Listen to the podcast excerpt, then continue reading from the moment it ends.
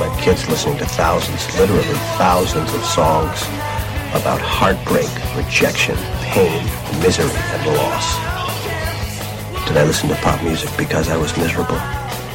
Or was I miserable because I listened to pop music? Well, music is my life, man. What do you want me to do?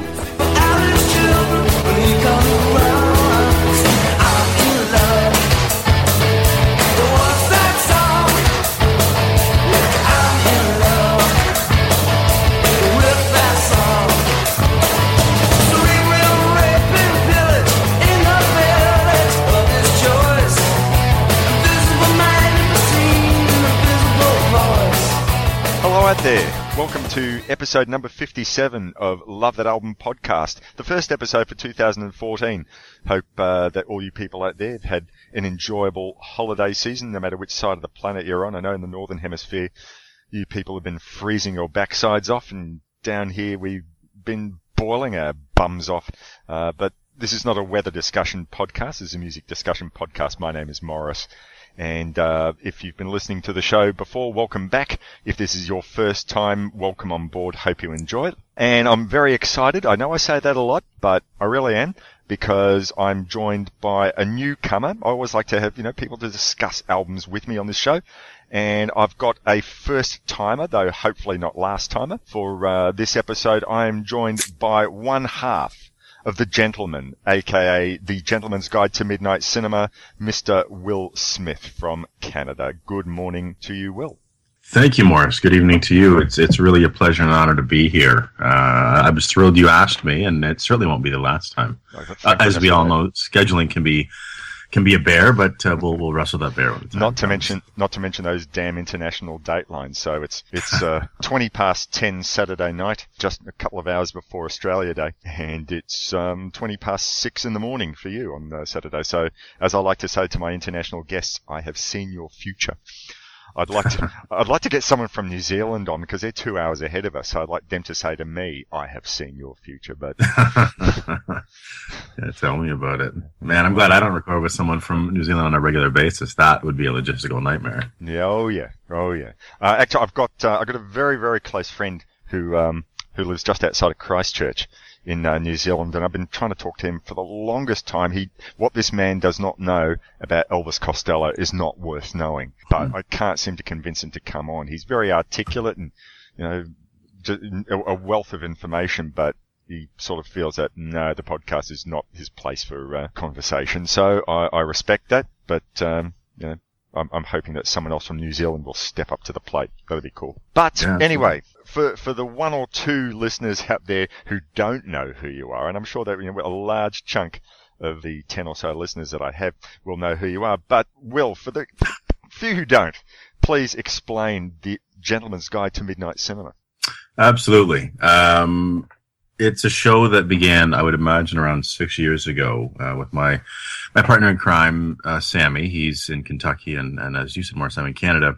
Um, being someone who had a lot of time at work on my hands, not always wanting to listen to music, as blasphemous as that sounds on a music show, um, it, I wanted to indulge in in sort of listening to film conversation, and and I stumbled onto podcasts, and I discovered a few podcasts along the way, and I just felt like there was a lot of uh, a lot of gaps in what was being discussed on podcasts, and my partner felt the same way. We were part of a message board, and we both had a mutual affection for sort of Charles Bronson and tough guy cinema of the 70s and samurai films and spaghetti westerns. And and from there and 80s you know 80s direct to video stuff. And um, we decided to to have a voice for those kinds of films and, and not just those kind of films because we both feel that or felt and, and always feel thankfully it's changed now but um, and not because of us certainly but because of a large group of passionate people um, that a lot of film was underrepresented and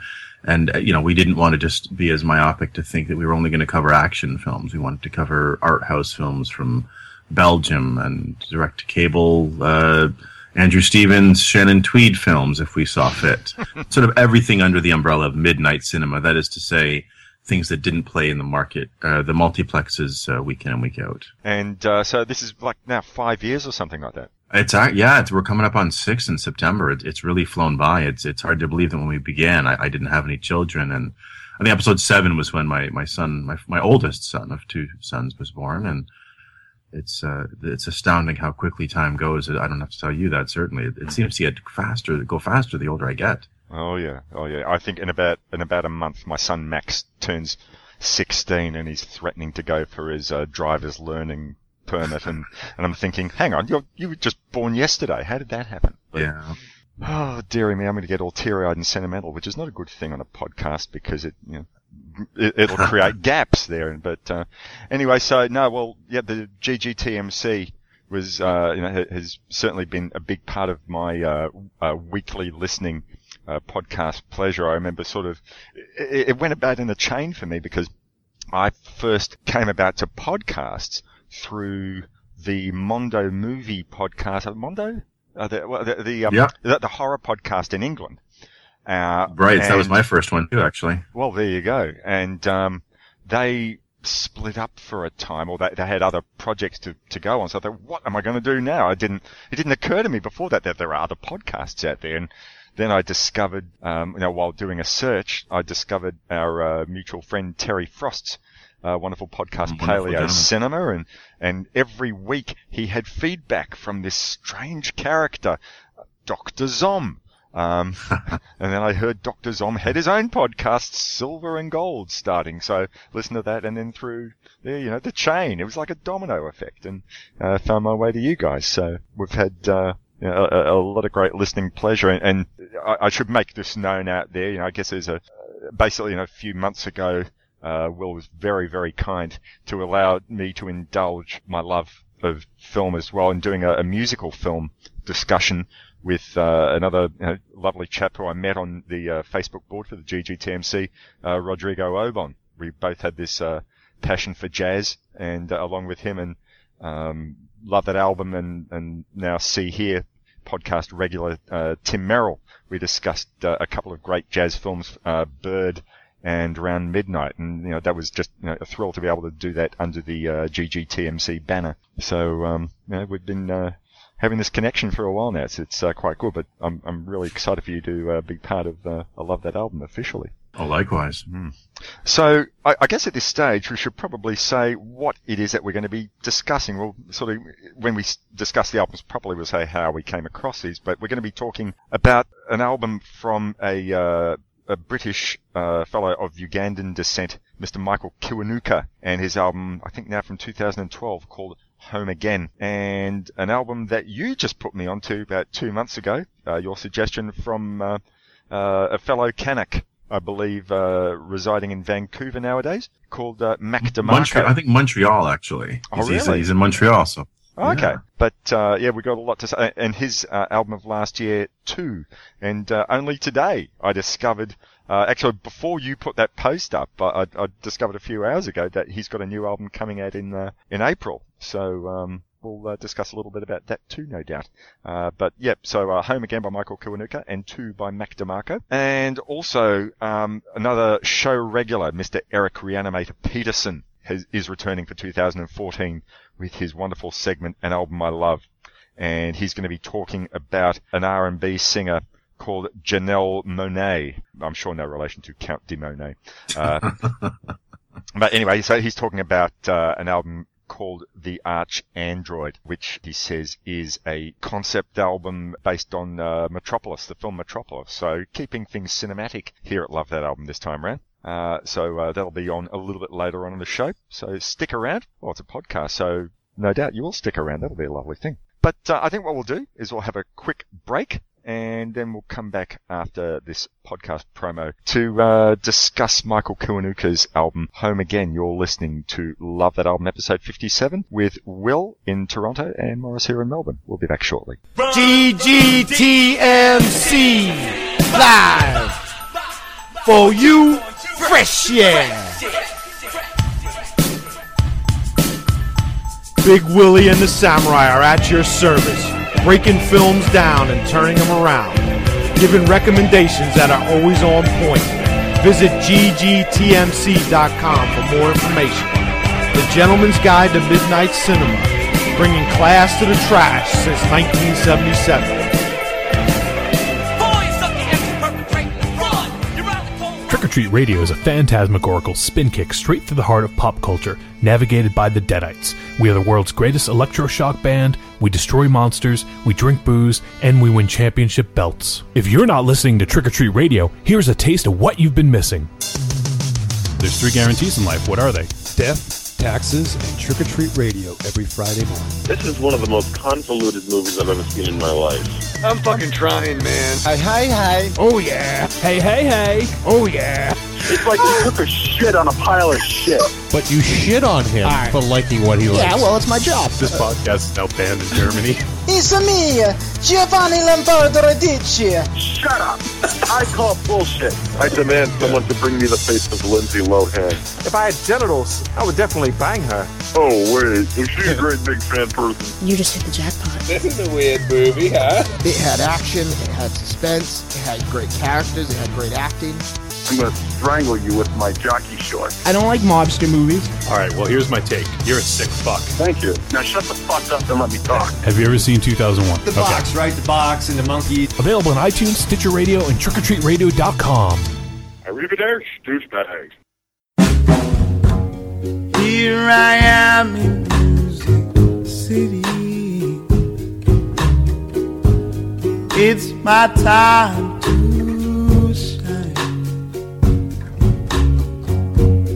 just this song, it doesn't fit me. Now I'm losing my mind. If only they told me. Welcome back. You're listening to episode 57 of Love That Album, and we're going to start off. Uh, the first of our two albums for this show is Michael Kiwanuka's album called Home Again. Now, uh, I, I guess I like to keep these uh, shows in the last few episodes we've done, where we've done uh, two artists per show, somewhat thematically linked, and I guess the loose link that I've made for uh, this show is two songwriters who I'm looking forward to see what they do next. That sounds, I guess, a little bit broad, but they are, you know, still fairly young. And um, I, I think Michael Kiwanuka, I'm not sure, might be only like 24, 25 or something like that. And, and Mac DeMarco is you know, similar age, so hopefully they've both got long careers ahead of them, and they've both sort of shot out the gates with, uh, well, spoiler alert, really great albums. but um, but um, yeah, I, but I'll be really interested because I, I guess I don't know. Do you sort of find Will that you've listened to any number of artists who've come out with like a really great album to start off with and sort of went a little bit helpless for album number two? At times, you know, it's that, that inevitable thing you hear about um, in a myriad of disciplines, you know, the sophomore slump. Mm, it mm. even gets into sports sometimes. Um, someone has a, a, wonderful rookie year, and then the sophomore slump kicks in. But yeah, it's it's always, and even with film, it's not as uh, prevalent in film, but it's that thing of sometimes when someone makes their first album, there's there's so much that they've had on their chest and their hearts uh, for you know years, right? Potentially, and they're trying to put everything into that album. Just like when you see a first, gets in a first film. And apologies if I keep referring to film uh, yeah, in regards to this, but it's it's one of those things where they're trying to get every sort of influence and nod and passion uh, into that album, or yeah, in this case, album. Um, so sometimes how much gas they have left in the tank by the time they get to album two. But I think that, um, as you were saying, we have two young artists who um, clearly are talented uh, musically. They they can write. Uh, they play instruments. They have a, a pretty interesting way of having their albums arranged. So I, am hoping, as you'd said, that uh, this is the start of something good for both of them. The Mac DeMarco album, which we'll get to later, was recommended to me by you, but this first one was recommended to by our uh, mutually great friend, Mr. Tim Merrill. Uh, and uh, so, Home Again. Uh, is um, you know, uh, Michael Kiwanuka is, uh, as I said, British of Ugandan heritage, and I was just really thrilled that Tim passed this on to me. We we tend to have you know like a, a weekly Skype discussion, and um, he was saying to me sometime last year, no, well, no, 2012. It's we're in 2014, aren't we? he he said to me sometime in 2012, man, there's this great soul singer I just know you're gonna love, and you know he, he I can't remember what the song that he sent me a link to on YouTube was, but I was absolutely spellbound. And I, I know, funnily enough, though, that I've seen a few reviews online, and you know, I, I, I was really surprised to find that the praise that I had for him was not universal, but he had his share of detractors. We'll sort of get into more why some of that was, but I think a lot of people are in great favour of him. I want to ask, where was your first uh, where did you first gain your attention to uh, to Michael? Because I know you put on a post on Facebook saying that you were, you know, it was a Michael Kiwanuka type of Sunday afternoon, and that's why I sort of jumped in it. right, that's the show, that's the album we're going to discuss. But where, where did you first hear about Michael Kiwanuka? Yeah, I um, in this day and age, uh, and I again outside of film, I, I tend to refer to sports and, and my my family. It seems to be the things that tend to dictate a lot of uh, time uh, that I have. Um, I don't have as much time as I used to to indulge in a lot of things I love, music being one of them. And uh, what I've done is I've, I've, turned to some really, I found some really great music blogs to kind of navigate the waters in terms of new music or older music. And I think I want to say, if I may, take about just a quick moment to to get on a soapbox here and proclaim my love for this age we're in, in terms of being able to be exposed to things the world over. Some people lament the loss of days gone by. I think it's it's purely a silly nostalgic thing because um, I, I, can get online and I can I can find a, a blog that, that caters to African mixtapes uh, of, mm-hmm. of sort of disco and funk and, and music um, uh, from that region of the world, or I can find stuff that, that's very specific to a, a, taste I'm looking for, a taste I didn't even know I was looking for. Um, so I really think we're in a, a, beautiful, wonderful age to be able to consume music, and I'll talk about this later with uh, Eric Reanimator's piece and how that um, I think shapes a lot of artists today. But I had discovered Michael through one of I think the best music blogs going, Aquarium Drunkard. Okay, and uh, make a note of that one. Wonderful. It is wonderful. It is very eclectic. I mean, he'll have everything from very obscure Dusty Springfield B sides to newer music like Michael Kiwanuka. And I knew just from the album cover, uh, it, it, certainly evokes uh, a time. It, it, looks almost like a like a more pensive uh, version of the cover of Marvin Gaye's seminal album "What's Going On." Right, right. Um, a little bit moodier, a little darker in colors. It's it's it's uh, you know, like a brown cover. But I discovered him through that, and um, around probably around the same time you did in in 2012, and I've come back to him several times since, and I've been uh, thankful for him. And yeah, I was kind of surprised to see there were a few detractors. Thankfully, yeah, as you'd said, praise is much more uh, positive um, because he's certainly well deserving of it. But that's how I'd come to him. I, I you know, he posted some stuff on there, and and I, I knew it was for me because I, my background, for what it's worth, musically, uh, does reside in in soul and R and B and funk and sort of rock and roll. Like I didn't really grow up in a household with uh, a lot of folk. Um, you know, Paul Simon and Cat Stevens and and um, uh, you know Neil Young, all this stuff wasn't really in my my day to day. It was it was Motown, it was Stax right. Records, it was Elvis, Johnny Cash, and and that's the stuff that as I've gotten older, I've kind of branched out from there. And I guess I'm I'm uh, taking a segue here, but um, no, that, actually, I'm, really I'm, feeling, I'm feeling embarrassed that I didn't actually ask you in the first segment. That was should have been one of the first things I asked you was uh, you know what your uh, original music loves were. So no, please, I'm, I'm I'm really interested to know. This is great. Oh right, right. Yeah, it was it was one of those things. My parents um, were big into Sam Cooke and Marvin Gaye and Elvis and nice. um, you know all that stuff. Uh, really, I mean, I would not call my parents audiophiles. It was more it was on the radio and we'd listen to it. And they had some they had uh, quite an album collection. It should be said. Um, you know, a lot of British rock. They grew up in that time.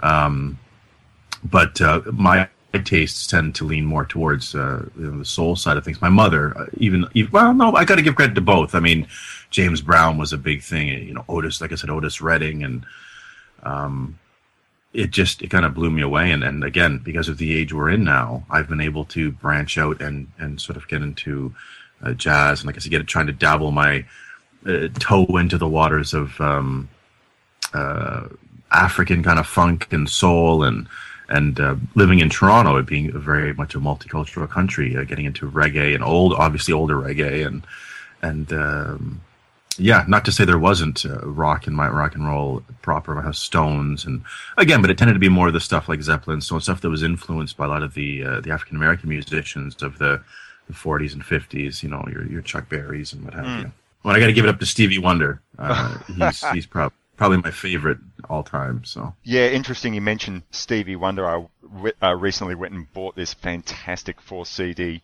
uh, box set of uh, Donny Hathaway, and I'd always thought that Donny Hathaway uh, sounded a lot like early '70s Stevie Wonder. And then I Right. read in the booklet inside the box set that Stevie Wonder was a big fan and modelled himself after Donny Hathaway's vocal delivery. I, I always thought it would have been the other way around, but there you go. Yeah, Donny, I think it preceded him, you know, roughly in terms of his career getting big, uh, maybe five, six, seven years, and he was a little. I think he was a little, you know, obviously a little bit older than Stevie. Steve had been performing since he was very young. Yeah. certainly. Um, yeah, but I mean, Stevie's influenced so many, so many uh, singers um, in this day and age. I mean, you, you're seeing that so much nowadays with sort of throwback artists, which I can be a bit wary of, truth be told. Like a lot of sort of neo soul and what have you, which you know ties into Mr. Kiwanuka. A lot of it I'm very wary of because Right. I feel like a lot of it's this sort of silly mini pops dress up. Um, let's put on our, our 70s corduroy suit and, and sound like Marvin or, sound like Stevie. And, um, Well, uh, okay, you know, well, let's, but it, let's let's bring this up because this is the first place I was going to go to. I was going to say like there are several factors at work on the album. Uh, and you know, as you've gone and said, you know, in recent years, there's been a variety of bands or artists who've gone, you know, deliberately retro uh, in, say, in the soul vein. So, you know, the, the big one that comes to mind for me is uh, Sharon Jones and the Dap Kings, or really anyone on the Mhm. Daptone label. Uh, you know, before that, tragically, you know, Amy Winehouse. But you know, I, I guess you know, but even before the soul revival, there'd always been bands that had been deliberately paying their respects to uh, you know the rock and roll or swing eras. You know, like the Stray Cats, uh, the Royal Crown Revue, Brian Setzer Orchestra. Brian Setzer Orchestra, and um, I, I guess maybe more in a cro- rock soul cross vein, another great band that Tim Merrill put me onto called Vintage Trouble. Um, and Right. they absolutely knocked me out. They were fantastic. I- mean, it, certainly artists like that, I think it's more of a desire to recreate the great sounds that they'd heard in their parents' record collections rather than any desire to look hip. I, I, I've never doubted any of those people's uh, sincerity, uh, and and really could also sort of look at it and say that you know outside of the rock and roll vein, you know the the more rootsy Americana style of artists have never gone away. They've never there's never had to be a revival because country music has always been there. It's not like so and so is going to be the new Johnny Cash or or the new June Carter Cash because you know a lot of that sort of I guess what they now call alt country. People have always been Right, and I was at, gonna- at that temple. I was going to say that. Yeah, absolutely. There's been a very distinct. Uh, I I don't want to say evolution because for me it's been of a, it's been a bit backwards in terms of it, it's melded. in, I think a little bit. It's married into sort of pop music, as it were, and um, I think that distinction. You're, but you're seeing that with a lot of genres, I guess, with lines being crossed and being blurred. And yeah, I, I- certainly understand what you're saying as far as some artists have a, a legitimately uh, good intent to um, or and are inspired by their parents' record collection. I feel Right. like some though. I think to me it's it's apparent the artists that that dig deeper than just sort of the, the big sort of A sides because it's apparent in the way they've arranged their albums and it doesn't sound like someone just whose heart may be in the right place but is, is clearly aping a, a sound and and a very specific say a song or an album sound or the Motown sound or you know a certain kind of uh, sound. I think you're. I, I've seen certain artists, for example, Mayer Hawthorne, uh, who I know our mutual friend Tim's a fan of. On the surface, some may dispose of him as just a you know blue-eyed soul singer, but um, being pretty familiar with soul music, I got to give it up to him. He he knows his stuff, and Hmm. and hearing some of his um, his arrangements and his songs and what have you, and it harkens certainly to some deeper cuts from Isaac Hayes, or or even some kind of some of the Washington soul sound that, or, or Philadelphia soul with some of his lush arrangements. So he's someone that clearly is as much like Mr. Kiwanuka today, um, has a very deep understanding of the genre and makes it, and it, it's probably a term that gets overused, but makes it his own, which I Yeah. think is the key, is is to have a fresh organic sound. Well, if you are still hearkening to the the greats, you can make it your own. Uh, The thing is, I think I remember reading somewhere that you know, growing up, he wasn't really into soul music. It was maybe like only in the last few Oh. years. He might. I'm not sure if he was a folkie or maybe he'd just been you know a London kid who'd been uh, you know rocking out. You know, but um, Mhm. uh, I think I don't know what it was that someone played him, but it really deeply affected him. And he said, right, this is the way. I want to go, but once again, because something about the music touched him rather than any great commercial considerations. Sure. So, I mean, we'll probably touch on this because uh, more about, you know, because what you've been saying there about artists, you know, who might be aping a style, and I guess some of Kiwanuka's detractors have said that he hasn't yet found his own style because he is relying too much on, you know, what do they say, you know, standing on the shoulders of giants. And yet, uh, whilst I can see that there, there are moments on this album which I, yeah, I see who the influence is there, but um, I don't necessarily see that as a bad thing because by and large, he's he's not so much a. It's not just about being a sound stylist. You need to be a great songwriter, and what I love about this album is he has songwriting talent in in in abundance. Close your eyes. Let them rest. I ain't in no no hurry.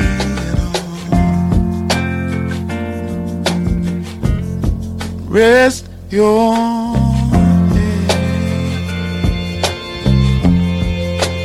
on my shoulder. And I swear I would carry you.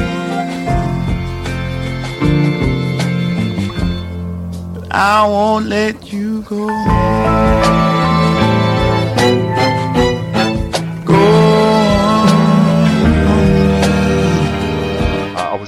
at uh, on, uh, YouTube, I think, uh, earlier today, and I saw like there was like a 45, 50 minute set he was um, doing. I, I can't remember where, but he was playing with a fairly basic sort of you know four piece band. You know, drums, bass, guitar, lead guitar, and himself on acoustic, and it, it sounded a lot rawer than the arrangements, uh, which are uh, you know sort of like th- th- you got beautiful string arrangements and uh, all that sort of thing on, on this album, but the songs, you know, they hold up, but in a very different way, and that's what I think his great strength. Well, one of his great strengths is uh, the the songwriting. I guess it could be fairly said that you know, it, both from the perspective of uh, the arrangements that, that you get on this album and the very much in the production. This does sound like uh, an early 70s album, you know, something that's just sort of been dusted off and found and brought to public attention. Yeah, it does. But uh, again, uh, it, it sounds very um, sincere and organic, uh, and it, it it's the thing I like about it is um, it doesn't feel digital. It doesn't feel like this um, very clearly sort of uh, intent uh, to. I mean, like you said, I think they're they're very to me the big influence and that I took away from listening to him, and I think it's partially because there weren't a lot of there weren't a lot of guys who had the same sound. But to me, I took away sort of a Bill Withers, a slightly more melancholic Bill Withers, I've, I've heard because he I've was an African. yeah. Yeah, because he's he's an African American artist who uh, ha- plays a guitar, uh, has a sensitive side. Talked about some things that that weren't always on. That actually were more sort of off the beaten path in terms of the way they approached love and loss uh, compared to some other contemporaries. Right. Now I know that. Um, to be completely transparent, one of the other big uh, names that, that comes up in terms of um, and, sounds is Terry Callier, who I'm I'm I only have a passing knowledge of, but I have to say that that is spot on. I just I can't connect the dots as much as I could with Withers. Kind of, I'm a huge Bill Withers fan. I think he's Right. Kind of gets lost in the shuffle, sadly, and he stepped away to sort of produce more as he got older. But um, yeah, he, he Kiwanuka's album um, and his songwriting, like you said, it's it's it's an interesting approach. It's a very earnest approach, um, and I think that it's all the better for that because it kind of goes off the beaten path. But I'm also very taken by the fact that his sound, um, despite sounding a little bit like those guys, uh, is to me as a North American and, and, a fan of soul music, it feels it feels very different. It feels very British at times in some of his arrangements, and they're a little more eclectic. And I like that because I think that not enough, not enough artists are taking chances, and that kind of comes around again to that thing of being in a digital age where he can get into a lot of folk music and he could get into soul and he could marry the two and and he could add very much a European sensibility and, and sort of some of the woodwind stuff he uses on the album mm. is really impressive and it's something that you don't see a lot with a lot of soul or quote unquote soul or neo soul artists. Right. Well, okay. So the artists who I guess I've,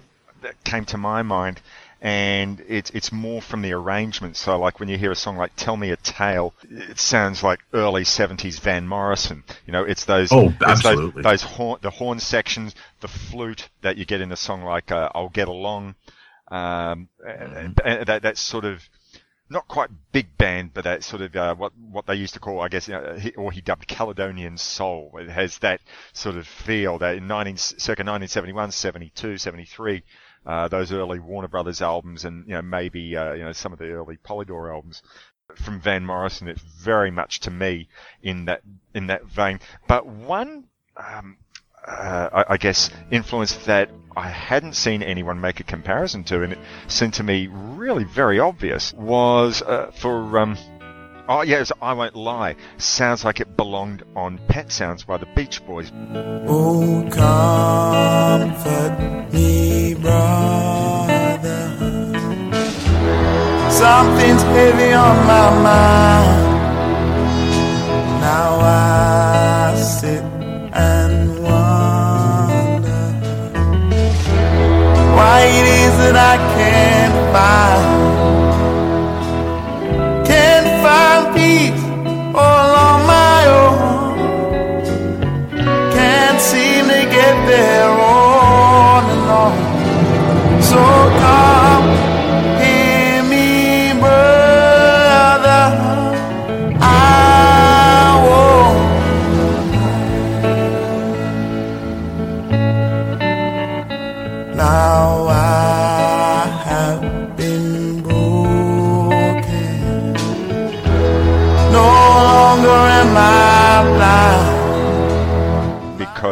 oh, you, have yeah, got, wow. you've, got, you've got the string arrangements and you've got the timpani and it just it sounds like um, he's been listening to I just wasn't made for these times.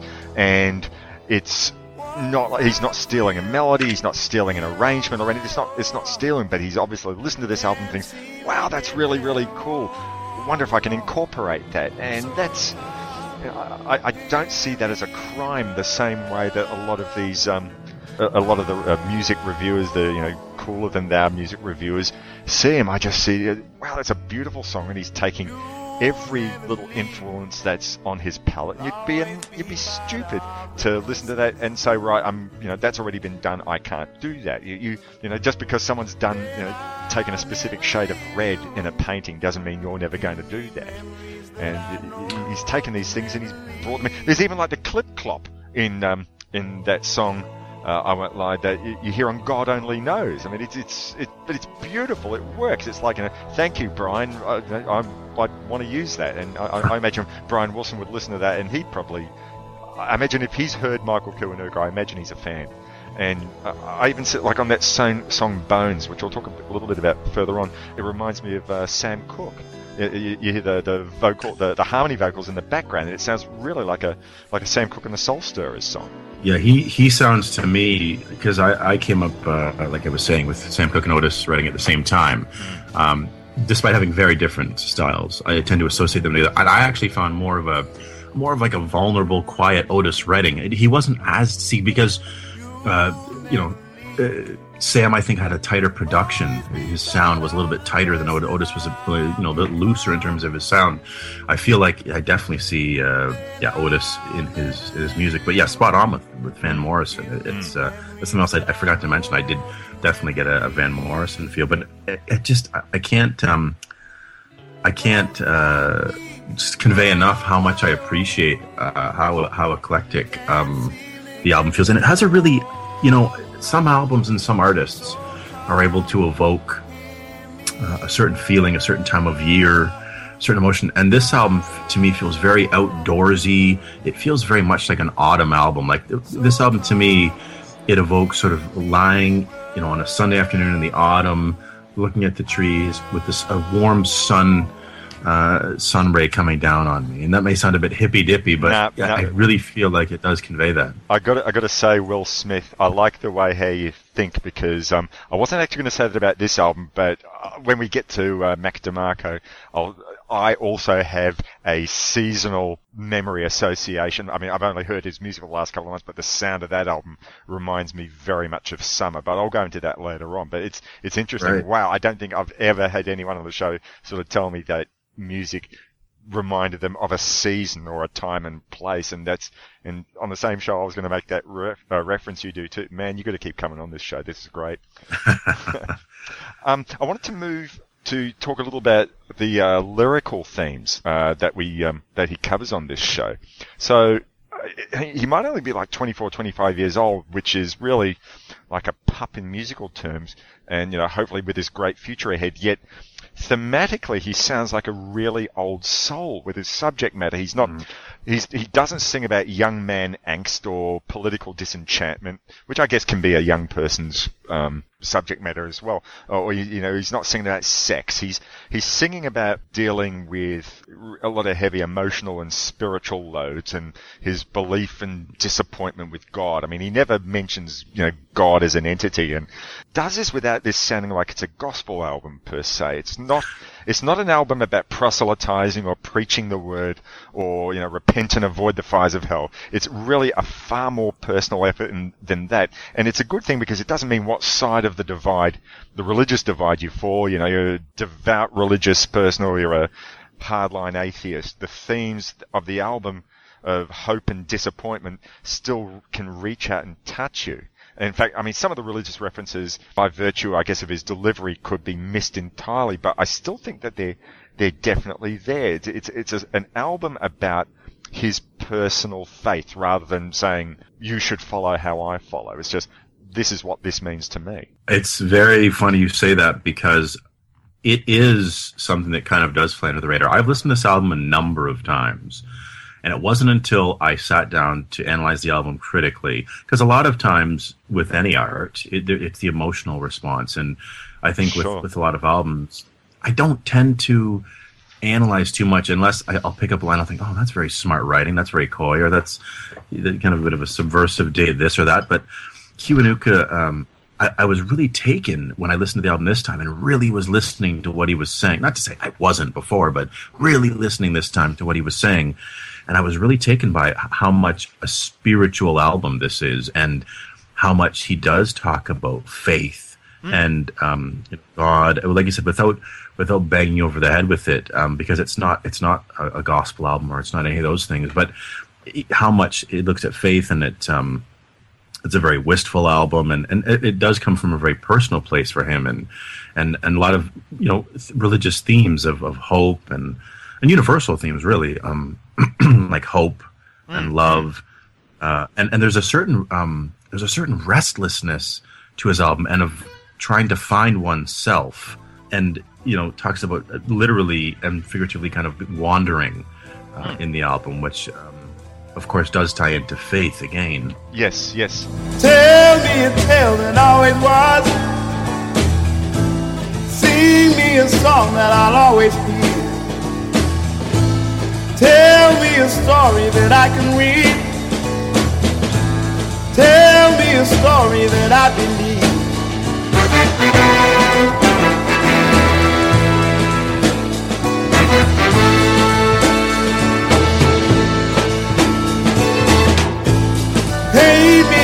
Picture that I can see. Give me a touch that I can feel. Turn me around so I can be everything I was meant to be. Lord, I need loving. Lord, I need good, good love. The uh, uh, opening song on the album, "Tell Me a Tale," which is the probably the, the most Van Morrison-like song on the album. Yes. Uh, you know, he, he sings, "Tell me a tale that always was. Sing me a song I'll always be in. Tell me a story that I can read. Tell me a story that I can believe." And really, that is, I mean, there are other points on the album, but there you go, right off the bat, his um, is his statement of intent. This is his plea to faith in, in his personal belief system. It's once again, it's not a call to arms or to proselytize. And what makes this work in a modern context is that we don't have the gospel Hammond organ. Not that I have a problem with that because I'll listen to Mahalia Jackson till the cows come home. Um, you know, it's not it's not that staple of the old time church tunes. This is uh, not about a retro sound in that line, but it's probably uh, appropriate that the sound is more like Van Morrison. So you get what you call that spiritual restlessness in, that more personal line, and, and, you know when that Astral Weeks flute comes in, you're, you're just sold. It's it's uh, and, and, you know the, the production here. It's not it's not just about the arrangements, not just about his own vocal sound. Paul Butler, I think, who produced the album, really he, he wanted it to sound like an early 70s album, and yet it never sounds like a pastiche. Mm-hmm. So he's pursuing these older themes that might be ignored by a lot of modern songwriters. Still, it- but you know, the, the, everything, the production work and uh, the lyrical themes and the music, it all ties in really, really well. It's all sympathetic. Is it right? These are the lyrics I want to convey. Okay, we'll present the arrangements and the production appropriately rather than sort of um, trying to juxtapose, trying to go at odds with it. Yeah, it does. And the thing of it is, everything works organically. Um, from his sound, which is organic, to the way it was produced and the arrangements and his songwriting and his voice. Everything is very, very organic. And I, I did want to say there's only one moment in the whole album, and it's on the final track of the album where he walks beside me, um, that I, I thought, I thought, and my ear certainly Morris is nowhere near as strange as yours, but I even wrote it down that there was there's a brief Hammond organ uh, note at the end. Actually, no, you're So I funny think you're right. I think you're right. But it's but like everything else on the album, uh, and which- and I hadn't ever thought about it like this, and this might consider you know sacrilege, but I mean, one of my favourite films uh, is Alan Parker's The Commitment, and you know the um, there's this moment where uh, Joey the Lips Fagan is talking to his. Uh, uh, he's mentoring his young protege and he's explaining to him, you know, about soul is about restraint. It's not about doing solos all over the place. It's about having a defined roundness and you know, basically the message I'm taking out of it is, is keeping it restrained, not going all the places. Not about the you, it's about the us. And you know, uh, look, it's a film I love. I know it's not not everyone you know, feels the same way I do about that, but certainly that's. Re- but really, he encompasses there for me what great soul and original soul is all about. And you know, these these musicians, they're sympathetic to uh, Kiwanuka's songs. Um, they're they're simple songs of faith, and there, there's no uh, one instrument that's trying to take off and do some incredible solo. It's about everyone working together to uh, to produce this one vision. Well, that that comes back to that thing we talked about of of the term old soul and his maturity and his restraint. Butler's restraint is again how many first albums you know fe- feature this you know this shredding guitar or this sax. I mean, whatever it is, there's, there's always seems to be these moments where they have to have a showcase moment.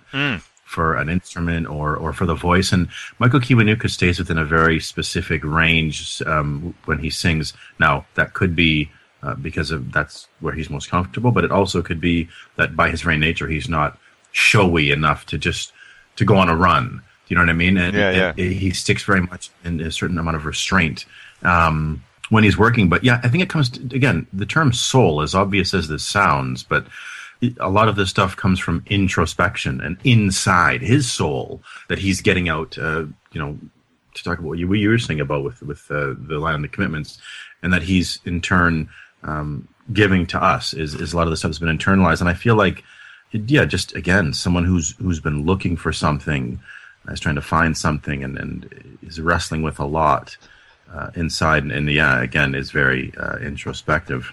And and that's a good thing that sort of like links all soul music, I guess, is you know what you say. You, you hit the nail right on the head, I think, in it with about it being introspective because you know you were making the uh, comparison before. You're talking about you know difference between say Motown's description of soul, you know, what was coming out of Detroit, from what was happening in Philadelphia, to what was happening in um, in Alabama with Muscle Shoals, to what was happening Yeah. in Memphis with Stax. So actually, at the moment, I'm reading a fantastic book called Respect Yourself about uh, the history of Stax Records. And uh, a few weeks Oh, ago, nice. a few weeks ago, I went to see um, this uh, the documentary Muscle Shoals about the uh, the the studio, the Fame Studios uh, down there. I'm- Go on.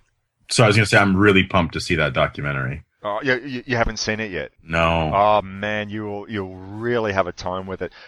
I mean, I, I guess you know, like music documentaries, you, you can get some really really fantastic ones. As I'm going to find out in my new podcast, uh, which I'll, uh, I'll I'll plug later on in the show. but uh, you know, they can really they can be. You can get some which really convey a great sense of what the, the musician or musical artist under subject is about. And there are some which are just fluff pieces, but Muscle Shoals just came out of it really, really exhilarated. And I think came home, I, I went with Max and I, I went on Skype later on at about uh, 10 o'clock at night and got to speak to Tim about it, who'd already seen it. And we spoke for about an hour, hour and a half just about the film, and I thought, why wasn't I recording that? You know, we had we had a podcast right there and then, but it was just a personal conversation. But um, yeah, no, you, you, you hit the nail on the head there about soul being introspection, because you know Kiwanuka's version of soul is you know not Sam and Dave's version of soul, and it's you know not necessarily what contemporary. I, as opposed when I say contemporary soul. I'm talking about like you know, modern artists who are doing a style of soul that is not retro like what you know the aforementioned artists are covering. I mean, you know, contemporary stylistically, not contemporary people who are who are just you know, around now. I, I was going to say uh, I, I mentioned briefly before about uh, another you know very retro sounding touch on the album was uh, Bones. Honey,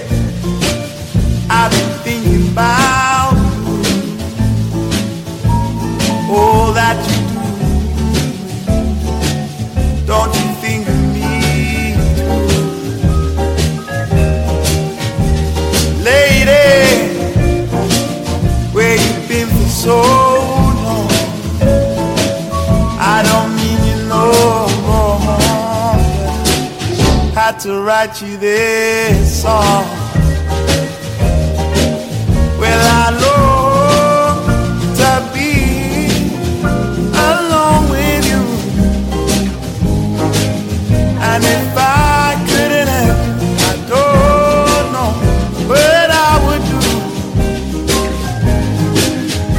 Do. I would leave this world alone. 'Cause without you, I'm just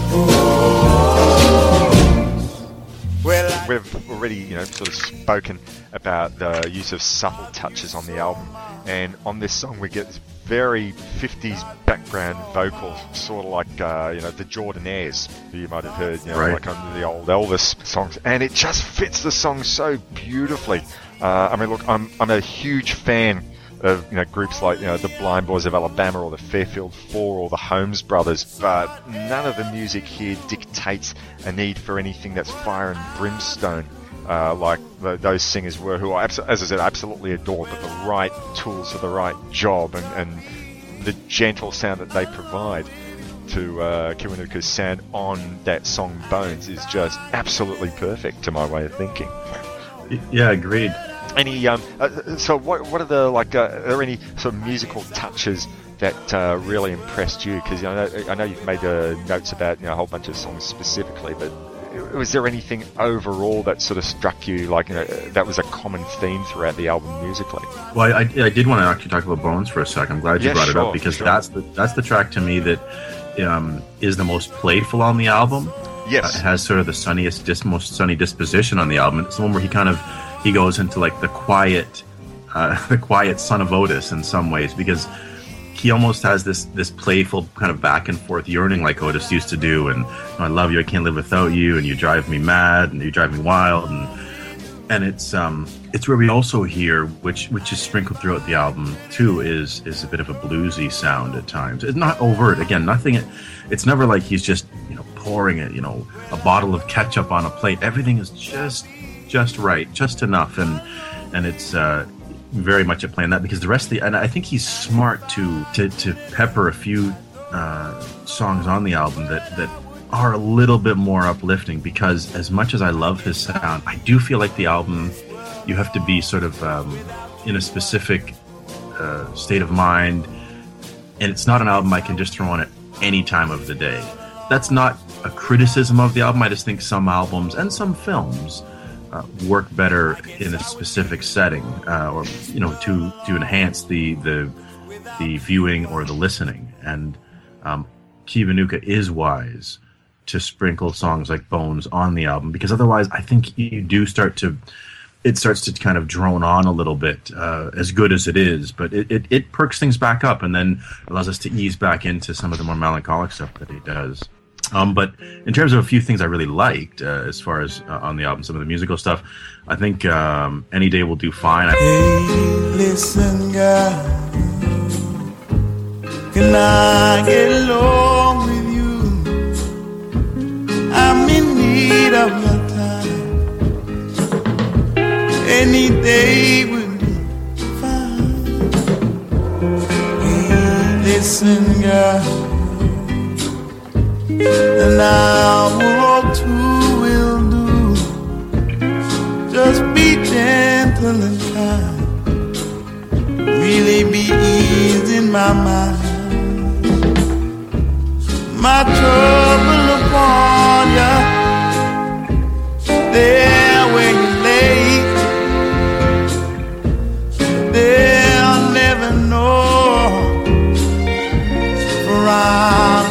I'm never sure your time will afford you. My cup. thought I heard that it sounds sort of like a like a Spanish guitar or like an old um oh gosh uh, like a, you know very much almost like an old country guitar kind of slidey sound Yeah. at times and uh yeah and again that, that track's a little more playful comparatively speaking to some on the album Um, I was okay. So we've, we've already spoken a little bit about um, uh, Kiwanuka's voice. So one thing that I really like about Paul Butler's approach to production, and I don't know whether you sort of felt the same way about this. I mean, a lot of the time when you listen to an album where the focus is the singer as opposed to being a band, uh, the singer's voice will be right up in front of the mix. And I guess, well, I- you know, in in proper bands as well, you know, where the, the, the lead singer is going to be the face of that band. But it seems to me that uh, Butler, and quite wisely too, has gone and made Kiwanuka's voice almost like an instrument, so it blends in with the rest of the music. It's almost like saying, right, you know, Michael, your voice is going to serve your song the same way the flute and the same way. I'm pretty sure there's a sitar, one of the songs is there as well. Or- or, Oh, you know, nice. as I well didn't catch that. um, I'll get along. Yeah, I'll get along. I'm pretty sure uh, there's a there's a sitar in there somewhere. I know sometimes I wonder. Sometimes I take too long. But I know where I'm headed. I know where I belong.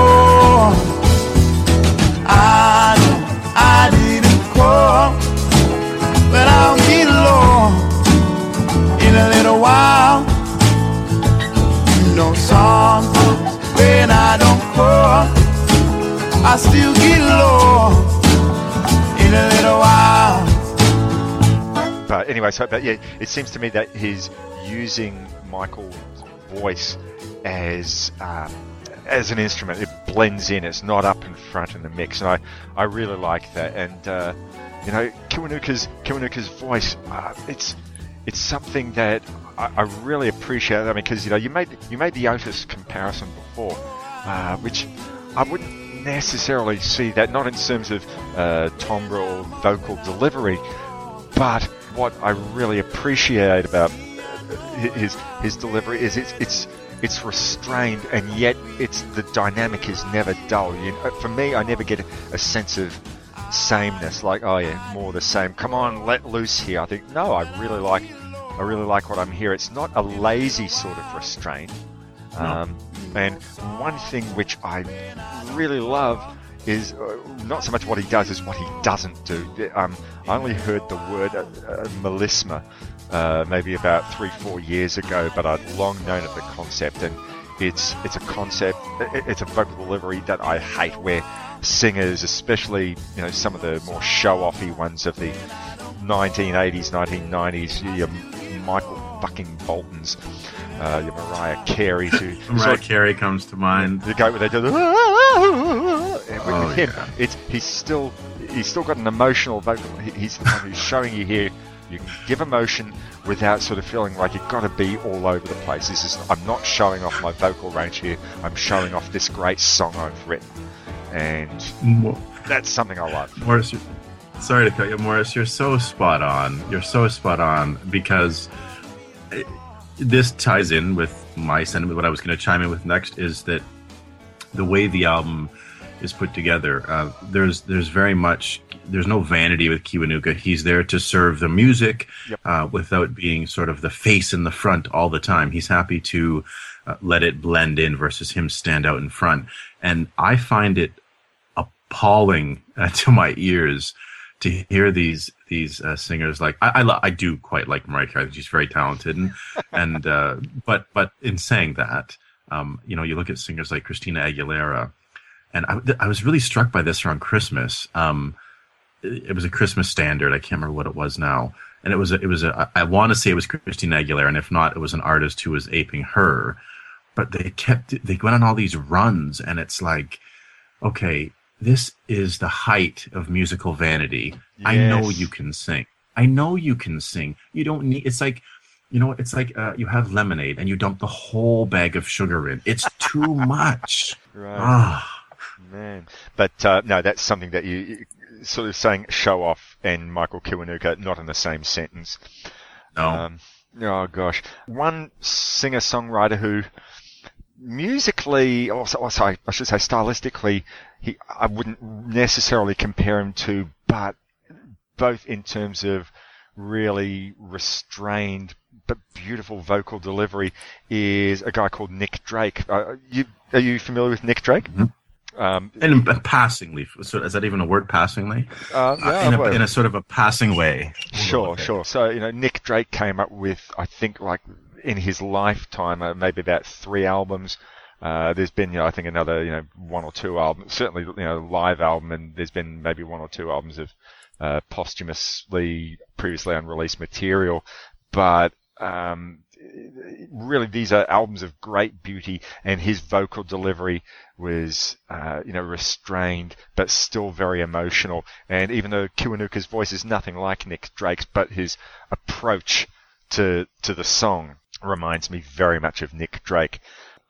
I think I had a few more notes here, but I think um, possibly uh, with you know, I know that you've got to be up and start the day with your family. So um, uh, unless did, did you have any uh, few more things? Oh, you have to go to work. Oh, well, there you go. Um, well, you know, and, and I have to perpetuate the Canadian myth. It's actually a bit of a blizzard outside, um, and I got an hour commute with no snow, so it'll be a lengthy commute today. Um, I guess overall thoughts. You know, it's nice to see. Yeah, I'll get on my soapbox again because it ties into my thoughts on the album. Sure. I think you know you would never proclaim this, Morris, but I've heard a lot of people proclaim, "Oh man, there's no good new music. New music sucks, man. It's terrible." And I think to people, you know, shame on you when you have the internet at your disposal, and if you have a passion to seek something out, um, you can do so. And there's a lot of really great musicians making great music nowadays. Just like there's a lot of great filmmakers making great films today, but you have to dig beyond your HMVs and your multiplexes and your Right. your um, Apple hit list. Of course you do, and of course that stuff all sounds the same. But throughout time, a lot of that stuff sounded the same, and, and maybe uh, top forty music has devolved and become this this um, this shrill vein auto tune uh, horror show. But uh, there's wonderful musicians like Michael Kiwanuka who are putting together great albums and are influenced by. Uh, they have a they're sort of kindred spirit. He's a kindred spirit to a lot of the artists that we've been mentioning as as uh, as we've been talking about the album. But um, I'm really excited to see what he does next. And he's a guy that um, because he doesn't clearly stamp himself as this kind of artist, or you know, he doesn't make party uh, like a You know, he's not like a party album kind of guy. No. He he has a wide net with which he can cast um, where he's going to go, whether it's a little more folky on the next, a little more soul, a little more jazzy. Because he actually played, and I I didn't find this out until a few days ago. He played the Montreal Jazz Festival a few years ago. I Oh, would have loved nice. to have been there. I've, I've, Yeah, I would have loved to have seen him. Oh man, I, I've got to go back. I went there in '96 and uh, had the time of my life. That's such a great festival. Yeah, my favorite city for sure. But it's, uh, I think I love that he, uh, by, I don't want to say by design because it sounds calculated because I think that's from a very, very sincere place. But through hi what he loves, he casts a wide enough net that um, we're not going to get this sort of derivative, same old, same old with with Kiwanuka's next album. So I'm I'm- excited I'm- to I'm looking see no, where yeah, he goes. like- and yeah, I'm definitely looking forward to that, and I'm I'm sort of hoping that uh, what I saw on this live video on YouTube today might be the direction that he takes. That he does an album with just a, a, a band of you know drums, guitar, bass, and lead guitar. Not because what he did before was was wrong. It's so perfectly right, but a songwriter like him, I think, will see evolve and, and try different things and, uh, you know, prove those critics wrong. You know, I, I think he's a guy with a great future. I'm really looking forward to it. Um, the favorite song? favorite song is "I'll Get Along." Nice. Yep. I That's, really that's, like it. Number three on the album. Mm. Yeah, that is that is a good one. I'd say probably my two favourites. Uh, I'm getting ready. A, nice sort of uh, acoustic, uh, uh, or jazz brush drum feel. Uh, and uh, I won't lie, that's you know, the one I mentioned about before that uh, has that Beach Boys feel and just sounds like it belongs on Pet Sounds. But uh, yeah, no, overall, really, really strong album. Uh, thanks so much, Tim, for uh, putting me onto that.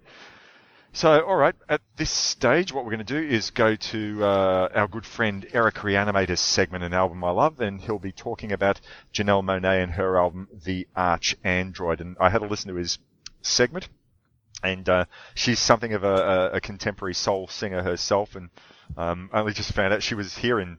I, I, I, when Eric described it, I thought, oh, I wonder if she's, you know, like uh, obscure or how. But you know, she's apparently had all these Grammy nominations, and she performed with a huge band. I saw a video clip uh, uh, performing two years ago at the Sydney Opera House. So, so I don't think she's that obscure, but I just, you know, I'm not paying attention enough. I'm getting old. so um, anyway, we'll- we'll, we'll be back in a we'll be back in a few minutes after Eric's segment, and we'll be uh, talking about Mac DeMarco and his album Two. You're listening to Love That Album with Morris and Will. Speak to you shortly. Take it away, Eric the orchestra leader. A one, two, a one, two, three, four.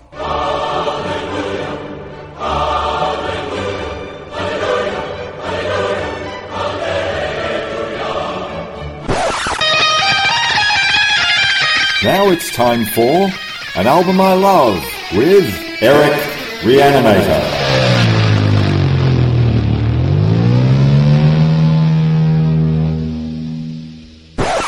A la dee dee, a one, two, three. Eric the Reanimator.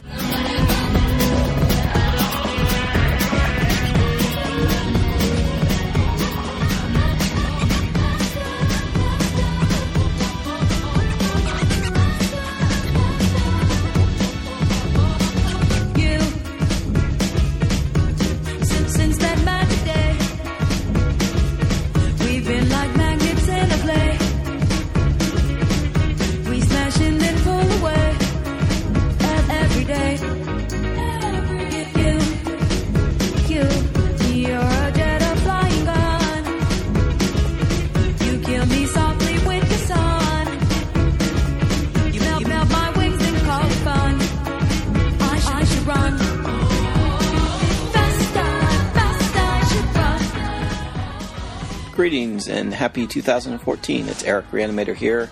with Another album that I love. This time around, we're going to be talking about Janelle Monáe and her 2010 album, The Arch Android. Morris told me that the albums for this episode were tied together by the theme of young songwriters who we want to hear more from and see what they do in the future. And he also mentioned that one of them had a kind of retro soul element. My first thought was to cover the BellRays Grand Fury album, but after giving that a listen and realizing that the BellRays have been around for quite a while, I started hunting through my music collection for something else, and I settled on Janelle Monáe, The ArchAndroid is her debut album, and it is a semi concept album inspired by the film Metropolis. Throughout the record, she plays around with a lot of different genres with soul music, with dance music, little bit of disco. Don't tell anybody that I actually listen to that occasionally.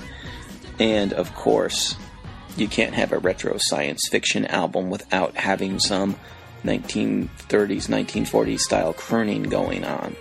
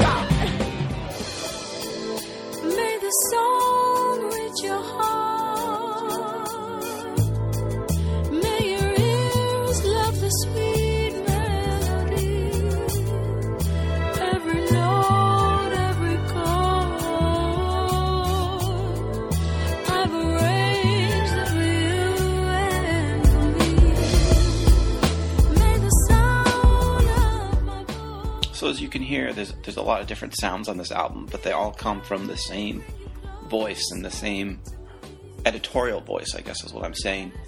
Uh, it's hard for me to pick favorite songs because, as an album, it works so much better than just its pieces, even though they are so different at times.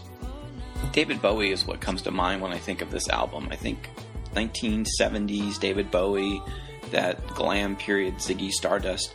There's there's some of the DNA of that in in this, and I also appreciate the fact that because this is a neo soul hip hop album, that it's bringing these sounds to an audience that doesn't usually hear crooning or psychedelic or kind of punky stuff.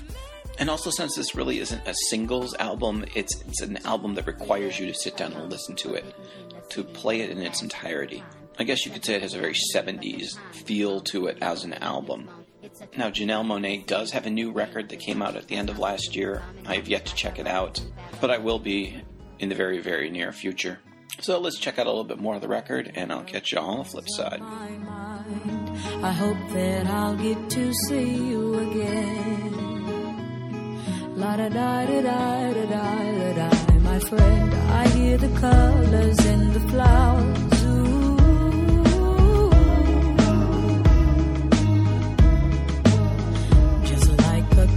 snuffed at dawn. You're here, you're near, you're there, and then you're gone. Da da da da da.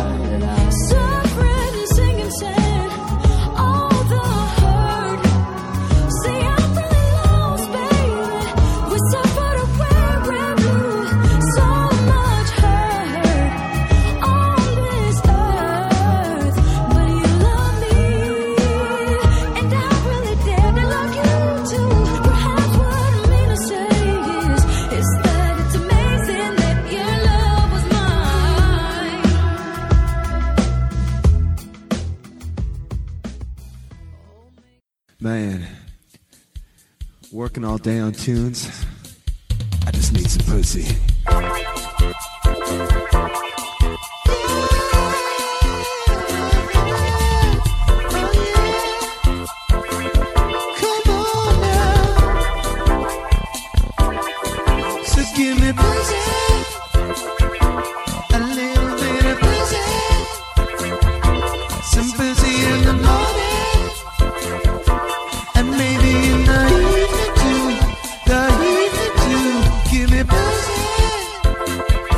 Thanks very much, Eric, for another great segment. And he'll be back on Love That Album 58. I don't know what he's going to cover yet, but um, I wouldn't give it away even if I did because that's part of the surprise.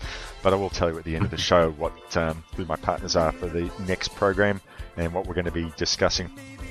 But uh, back to this show, and the second album for uh, today is uh, Mac DeMarco and his album Two.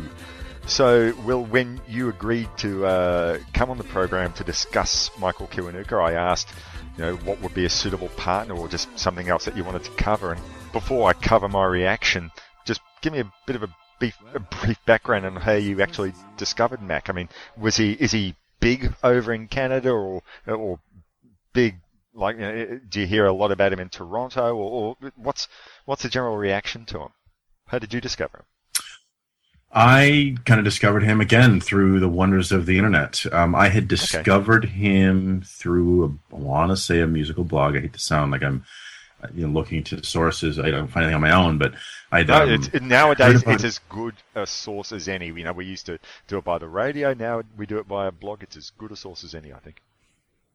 Yeah, and I, I'd heard something, and I, the thing that struck me was it, it was admittedly, and I think by design, a very his very ridiculous album cover for two, Mm. which is overtly kind of goofy, earnest, um, and I I'd, I'd heard a few songs, I really liked them, and I forgot about them for a bit, and I um, a good friend of mine, Paul Hughes, uh, one of the finest Mancunians in the land. Um, I And, brought him the back man, up. and the man who says "Refefe."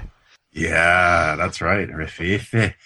Exactly. So, um, I, he had, you know, posted something, uh, I believe in Feed My Ears, and um, I'd come back to Mac uh, because I was uh, listening here again. It comes back to Aquarium Drunkard. Um, I had come back to Mac because uh, there was a cover. Uh, there's a great thing called the Lagniappe sessions that they do on there, where they take he takes artists that he likes and they cover more uh, prominent material in some ways, and they talk about you know uh, their approach to it and what have you. And and Night Beds had covered um, My Kind of Woman, which is you know truth be told my favorite track on the album. Oh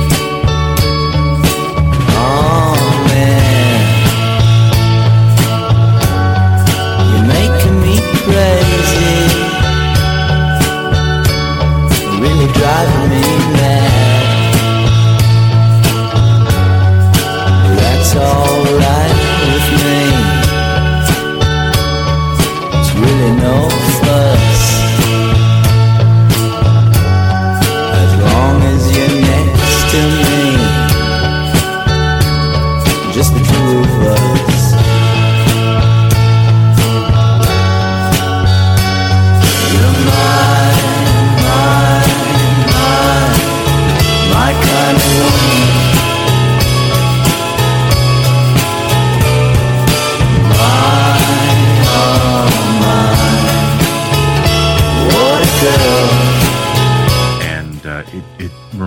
go back and listen to the rest of the album outside of a few tracks I'd listened to. And, um, you know, him being a Canadian artist, I always try to support Canadian artists. I think of a pretty great music scene you know, between, you know, bands like Arcade Fire and Metric and just a myriad of artists that have come out. And, and I wanted to kind of really support him. And, and um, he had a sound that um, was, you know, a sound that I liked as far as sort of pop rock with just kind of this jangly kind of indie garagey kind of rock lo-fi.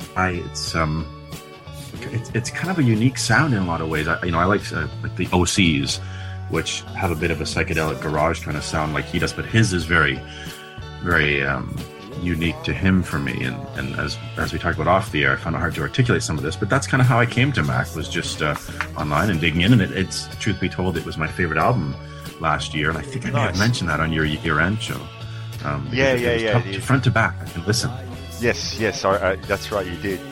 When we spoke about this, and I asked you, "So, right, who do you want to talk about?" And you, you mentioned uh, Mac DeMarco, and so I thought, all right, okay, I'll go uh, do a bit of a search and find out who this guy is. I'd never heard of him, and the first thing I saw was his um, YouTube clip uh, for this song "Ode to Viceroy." Now, I'll talk a little bit more about that later on, but I thought this is crazy. We got this guy who's done almost like a love song, or is it a piss take? A love song to cigarettes. Um, okay, this is interesting. Let's see where he goes. And then I did a Google search to try and discover, you know, what is it about this guy's background. And the first thing that came up was, you know, Mac DeMarco, Melbourne, 2013. I thought, oh, has he been here? And then I discovered he was going to be performing two nights after our discussion. He was playing here in Melbourne. Uh, in, a, in a venue on the other side of town, and I, I couldn't make it. But there, I was sort of astounded, thinking, "Oh, I wonder if this is just like some obscure indie guy." And I thought, "Well, no, he's he's, he's playing on the other side of the planet." Uh, in what turned out to be, when I read the reviews later, a sold out gig to you know a whole bunch of very enthusiastic people. Anyway, I just sort of found that was an amazing thing. You know, there we go discussing it, and found well, he's in my town. In my town, that's uh, it's incredible. So um, I, I you know, did a little bit of research just to find out about uh, his background. And, you know, like I guess a lot of artists, he'd gone and spent a lot of his time uh, in previous years playing to near empty clubs. But, you know, fortunately for him, you know, the reviews and the word of mouth uh, got him doing, you know, eventually sold out shows in Europe and, and apparently in California uh, because of uh, PR for his early album Rock and Roll Nightclub, where he wore lipstick and dressed in drag. He apparently earned a large gay following, and at a London show, some some fellow broke through the security to plant a big wet one on the bass player's lips, lips, which uh, to me first thing I thought, wow, you know, Mac DeMarco would, you know, do very well uh, playing the theme for uh, Silver and Gold. You know, they uh, that's a very silver and gold thing. And I noticed that you went and put on um, uh, on uh, Facebook today a link to uh, the "Some Kind of Woman" clip. that that is something else. That that sort of uh, you know, recalls to mind. You know, probably that whole thing. And there is he's, he's dressing in drag and putting on the lipstick. And the first thing I thought of, actually, when I saw the clip, uh, like the first few seconds of it, it reminded me of uh, Silence of the Lambs, where you know the the Right, Jamie, Jamie call. Gum character. You see the close up of him doing the lips, and he steps back at himself to look at himself in the mirror. I thought, oh my god, is this going to go there? And fortunately, it didn't. Thankfully, yeah, thankfully we don't see Mac DeMarco's tuck game. I was thinking the same thing, man. the thing for me about this album is the sound. I'm, I find I'm often repelled by big sounding records, and you've already gone and mentioned that this is a very lo-fi album. And I- I have a soft spot. I mean, obviously the music's got to be great, but I'm a really big fan of a good lo-fi sounding album. This does sound like it's, you know, recorded in a bedroom somewhere, but that's not, I don't mean that in a bad way. It, it's just, Oh, Morris, you, you got a good ear, my friend. He recorded it in his Montreal apartment bedroom in his underwear. oh, there's a, Well silver and gold element. So, so basically, he, uh, I, I can just imagine he.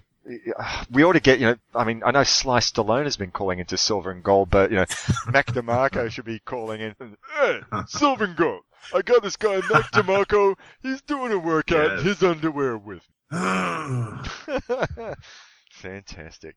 I, I'd read, that, you know, one critic had gone and described that Mac's vocal delivery was lethargic. I don't know, I'd say lethargic is too strong a term, but it, it is. I don't know, casual? Is that the word you'd use? Yeah, Lazy? I think it, it almost has.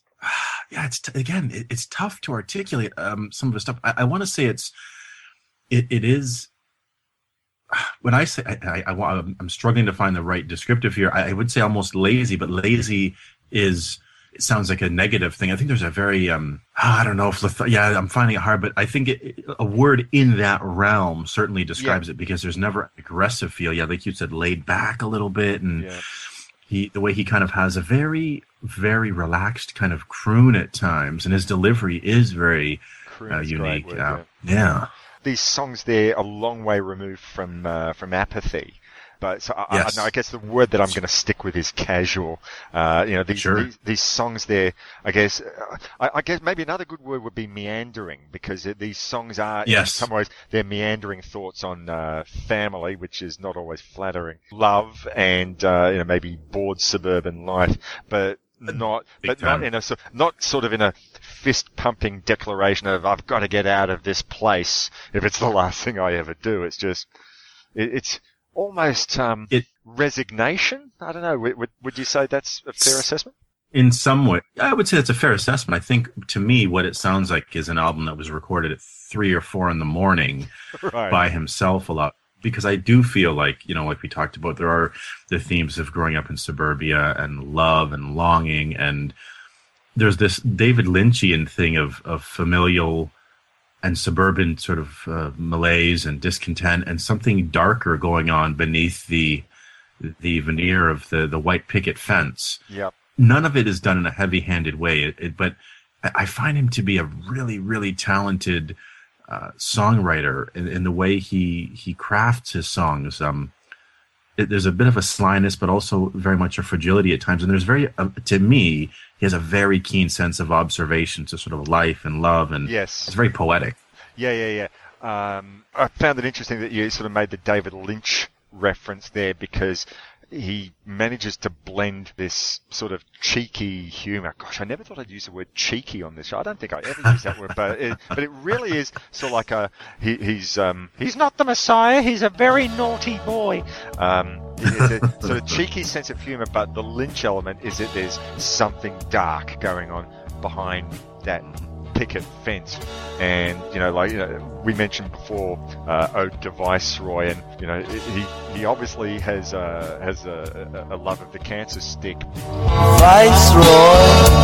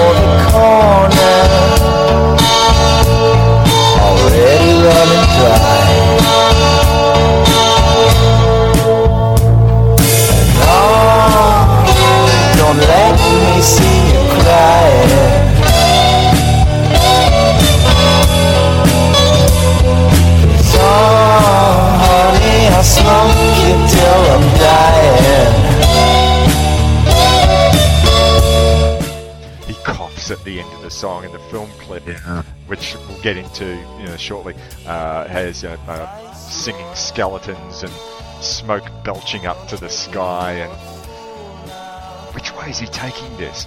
Um, but I, I sort of see in some way. I, I thought two bands I want to compare them to because of that sense of humour are the Bonzo Dog Doodah band, more in terms of attitude, but also musically as well in terms of attitude would be Ween. I don't know. Do you see Yeah. a Ween comparison? There?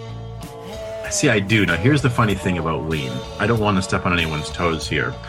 Ween's a, Ween. Is, I think Ween is a group that I admire and I respect more than I like. Uh-huh. Um, I don't know what it is. If I caught them at the wrong time every time I tried to get into them, but they just always seem to grate on me. Not grate on me. That's that sounds a bit harsh. Certainly, they never quite worked for me the way that on paper I thought they would. But it's funny because Mac is very much um, a kindred spirit to Ween, certainly.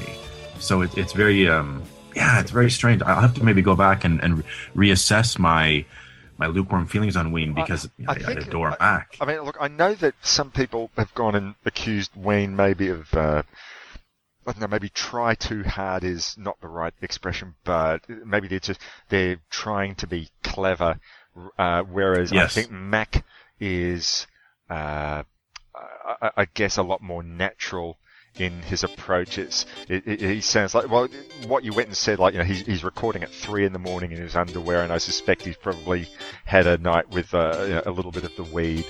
And um, this is just what's Yeah. coming out, and that's why he sounds so uh, laconic and, and laid back with his um, with his delivery. Actually, um, uh, you know, while we're on the, uh, uh, the the the drug train over here, the opening song on the album is called uh, "Cooking Up Something Good." Mommy's in the kitchen, cooking up something good. Daddy's on the sofa, pride of the neighborhood. My brother's in the ballet, it seems he's got it set. And I'll be up at midnight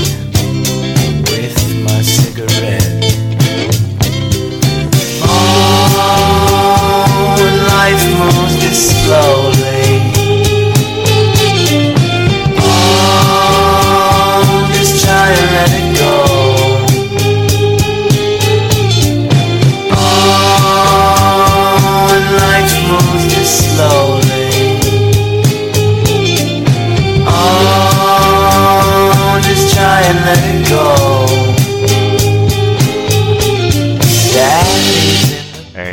This you know this tale, this very bizarre tale from the perspective of a teenager, you know, living in the suburbs, and his father's in the basement cooking up something good. I've gone and uh, nicknamed this song Walter White song because I imagine that you know his father's in the basement Yeah. doing the crystal meth. Um, and yet, even in this sort of you know humorous song, I think you know he's also singing about oh my brother takes ballet and and he's living this very dysfunctional family life. And yet, there's that dark moment where uh, he sings, "Ooh, when life moves this slowly, just try and let it go." Uh, so he's, he's still very aware, you know, that he's not necessarily happy with his life. You know, it's, it's um, nothing seems to be happening for him. So he's gone and made this humorous observation along with uh, we mentioned the word resignation before, and it, it's it's sort of interesting how we can combine both the humour and the dark element within that one song, and that's a general theme for the album. It is, and there's very much an awareness of an intelligence, but an awareness of his resignation. And I think that um, it's interesting how he a lot of his songs kind of open almost like um, I, I feel like he he revels in sort of anti vanity, and he revels in sort of awkward moments. Yes, Um, yes, good point. which you know he i think i've seen him and he's he's very much the the antithesis of sort of a like a glam rocker although his early work is very much influenced by glam rock. I just like like i said even his album cover is so no frills and it's it's very awkward in some ways but it's this awkward aesthetic that works quite well. And, and his like the album opens with that track and it's one of my favorite tracks. It's hard to pick. It's like it's like my children you know it's you know you can't pick just one. And um it's very like the the guitar is very sort of warbly and and it's slightly off kilter. And i think that is very reflective of him and his sound is things are very sort of off kilter but it it sounds almost there. It's just a little bit off. And yeah i love that line mommy's in the kitchen cooking up something good. Daddy's on the sofa pride of the neighborhood. Yes. and it starts out very much like this innocent suburban song about this teenage boy who's up at night but then like you said it, it goes into something much darker where the father is cooking meth in the basement and the his brother's slinging it on the in the suburbs. That's right, right, yeah. he kind of slips it in there. It's very subversive. One thing that we um, we've been talking about him as a songwriter and as uh, this guy with a sense of humor. But let's talk a little bit about the sort of musical approach here on the album. Well, so there are two things that stick out, I guess. The uh, the guitar, you've already sort of gone and used, uh, you know, that word sort of has a warbly sort of sound. The word I sort of, that came to my mind was uh, shimmering. And yeah there's not- definitely I know it's not necessarily a, a very technical musical description, but I hopefully that sort of conveys to someone who hasn't heard the music yet what this album sound is like. And it's sort of we, you were speaking before while we were talking about Michael Kiwanuka about his music sounding to you like a great autumn day, but the sort of uh, uh, shimmering, very bright sort of sound that he has uh, uh, from his guitar on this album reminds me a little bit like um, I, I don't know how familiar you are with uh, Australian songwriter Paul Kelly, but um, uh, he has this great Not song called. He has he has this uh, great song, probably uh, one of my very favourite Kelly songs, called "How to Make Gravy," and it has this great sort of summer guitar. There's uh, this sort of up and down slide motif that they use throughout this, and it's conveyed there. Probably another good comparison. It's not necessarily a song I like, but I do like the guitar feel on it. You hear in the lead guitar on um, the uh, I think it's America, their song "Sister Golden Hair." I like the sound. yeah absolutely A- and that's I think that's the guitar sound that he's going for here. The other thing.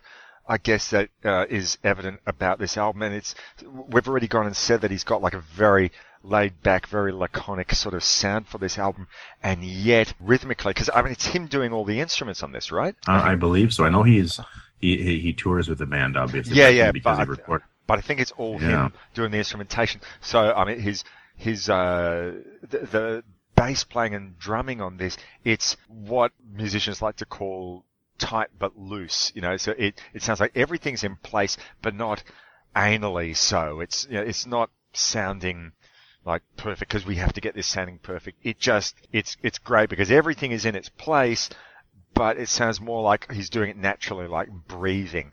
And you know, the the rhythm, well, it's all him, but you know, the rhythm section, if if you want to call it that, it just it, it- he sets up a groove. It's a groove-based record. I mean, that's not to say that you know these songs aren't well crafted.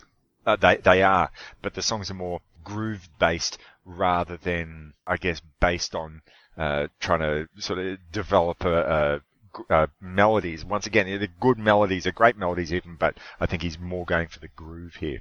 And that's, uh, you know, before you sort of like get to the dark tones of the lyrics and themes and what he's trying to get at here, that's, uh, uh, I guess musically what I take away from it. Absolutely. No, I would agree with that wholeheartedly. It is very much a, a tight but loose sound. But it, it really does, again, it's one of those things where uh, I was really stunned. I knew Mac was young.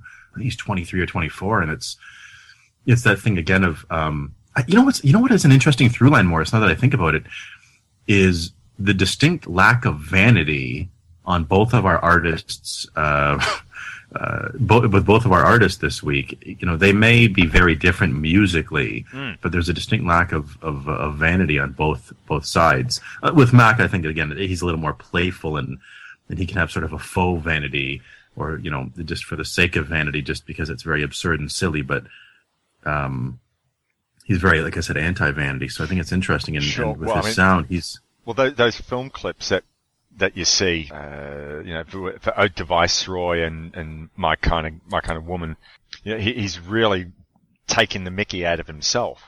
There, this is not a Yeah, guy who, who's, so. he, he- he's not trying to sort of uh, show himself to the world in the best light. It's more like, you know, hey, I'm having a laugh at myself. You'll have a laugh with me too. And um, I'd love to have seen him live. I really would because um, I, I, I imagine he's uh, probably a you know very very funny guy. Not just uh, Oh, yeah. a planned visual sense uh, on on his film clips. I'm sure he's got a lot of interesting and funny things to say. Th- that's the other thing with this album. He sort of seesaws between songs where he's you know got something really funny to say, and you know songs like um, uh, "Freaking Out the Neighborhood" or "Ode to Love it. Viceroy," um, and, or, or you know "My Kind of Woman." Really, you know, has has its funny moments, or I, I guess maybe a little bit detached uh, in some ways. But then you get um, songs like you know the album closer, "Still Together." In time she'll see that her and me were meant to be together. And time will pass, it may go fast, but we'll still be together. And where I go, she's at my side, half of my life together. It's easy love, it's like a glove from up above together. Together.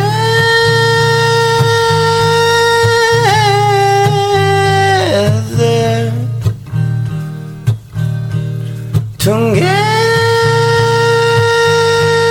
the song that sounds the least like anything else on the album. That's just him and, Yes. an, and an acoustic guitar doing this sort of reggae rhythm, and um, uh, Yeah. whereas the rest of it sort of has this, uh, I don't know. I, I- I guess something, and I don't mean this to sound negative, but it's a, but it's something that came to mind. Is, is some of the songs sound almost like he's um, he's uh, a Las Vegas performer, but, or maybe he's taken the piss Yeah. out of a Las Vegas performer. I, I made a note that on the song "Freaking Out the Neighborhood," which had like a, a sort of a disco-y feel, um, it made me think like it belonged in a disco scene in, in a movie. And I'm not talking about like something like Saturday Night Fever. It sounds to me like it belongs. It sounds like it belongs in that scene in The Jerk. Sorry, Mama. There are times I get carried away. Please don't worry. Next time I'm home, I'll still be the same. And I know it's no fun when first son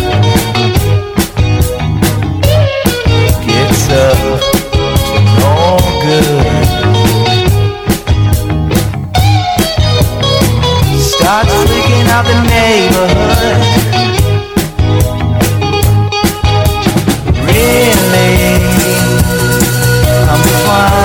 Steve Martin, spoiler alert, uh, realizes that um, his, his uh, invention has uh, wrecked a lot of people's lives, and he's got this big disco scene. He's going to hide all these people to to dance away the night in his room.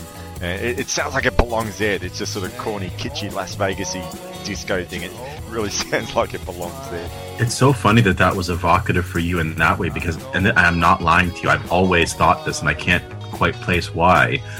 That, the opening uh, of Freaking Out the Neighborhood to me is very evocative. I, I don't know why, this is going to sound so silly to say, but it has a very much to me like a 1983 Australian kind of late at night bar sound. And I, completely off the mark. But there's a sound very much of that time, like 83. And I don't know why I, I associate it with Australia. Maybe it had been a, sort of a guitar riff I'd heard from an Australian band of the time. And I, I've kind of tied them in my head together subconsciously and can't quite place why. But um, it has very much that kind of sound. And it's, uh, it's funny that you've got sort of this disco uh, sound. I'm gonna have to go back and re-listen because it's it's definitely one of my favorite tracks on the album, Go back and and it's watch so well written. Go back and watch the jerk and play that song while you're watching that scene and see if it works. um, now, I've already gone and mentioned a couple of times about uh, Ode to Viceroy, and I don't know, I just have a feeling that it's a sort of song that if he was still around, Frank Zappa would dig. Um, Yeah, yeah, good call. it- it's um, it- it's quite ironic considering that here in Melbourne at the moment we've got at uh, at ACMI down here we've got uh, an exhibition that discusses the history of the music video clip. I, I, I've sort of got I, I wouldn't say necessarily a love hate relationship with the music video clip, but I get a bit wary when a song is permeated into my brain more for the video clip than rather than its own merits. And because this video clip is so bizarre and it's the first way I encountered this song, uh, I'm still uncertain as to. Well, I, mean, I do love the song, but I listen to it now, and all I think of is that video clip and seeing him sort of walk in that keep on trucking sort of way, you know, with that cigarette dangling from his lips and this guitar held up very high on his on his chest. And I, I don't need. I have nothing to add to that conversation you know, that millions of people have had, had, had, had added uh, about um, whether a song, whether a video clip can justifiably add something artistically to the song, or it's just a vehicle for selling the song. Really, I now listen to that song and I just think of that that video clip, and you know, it's, it's laid back feel, and you know, he's walking down the street, and yeah, it's all very cool and very casual. It's funny, yeah, how he does that with the, the videos of his, like with My Kind of Woman. Um, it feels again to me, he feels very much to me like an artist. I know he said like some of the stuff he really loves is like Steely Dan and, and stuff like that, which I think on the surface you maybe wouldn't catch, but I think some of the more subversive kind of, see, he has a, at times a, you know, Steely Dan and, and, and groups like that, that had sort of a sunny sort of AM radio sound, but below that, if you listen to what they were writing, it had a darker Yes. side to it. Yes, yes. Um, so I think that's very interesting. Certainly when I when I think about him, but um, with my kind of woman, it almost feels like if it wasn't this you know ridiculous gap toothed young man, the, the way sort of early '80s music videos were overlit and there was a very obvious air of artificiality. It feels like that. Do you know what I mean? yes, yes, yes. Like if you look at like Taco putting on the Ritz or things like that, they're just starkly lit, and um, you know it, it seems to kind of be uh, you know, in line with that. Mm, mm. Knows when it's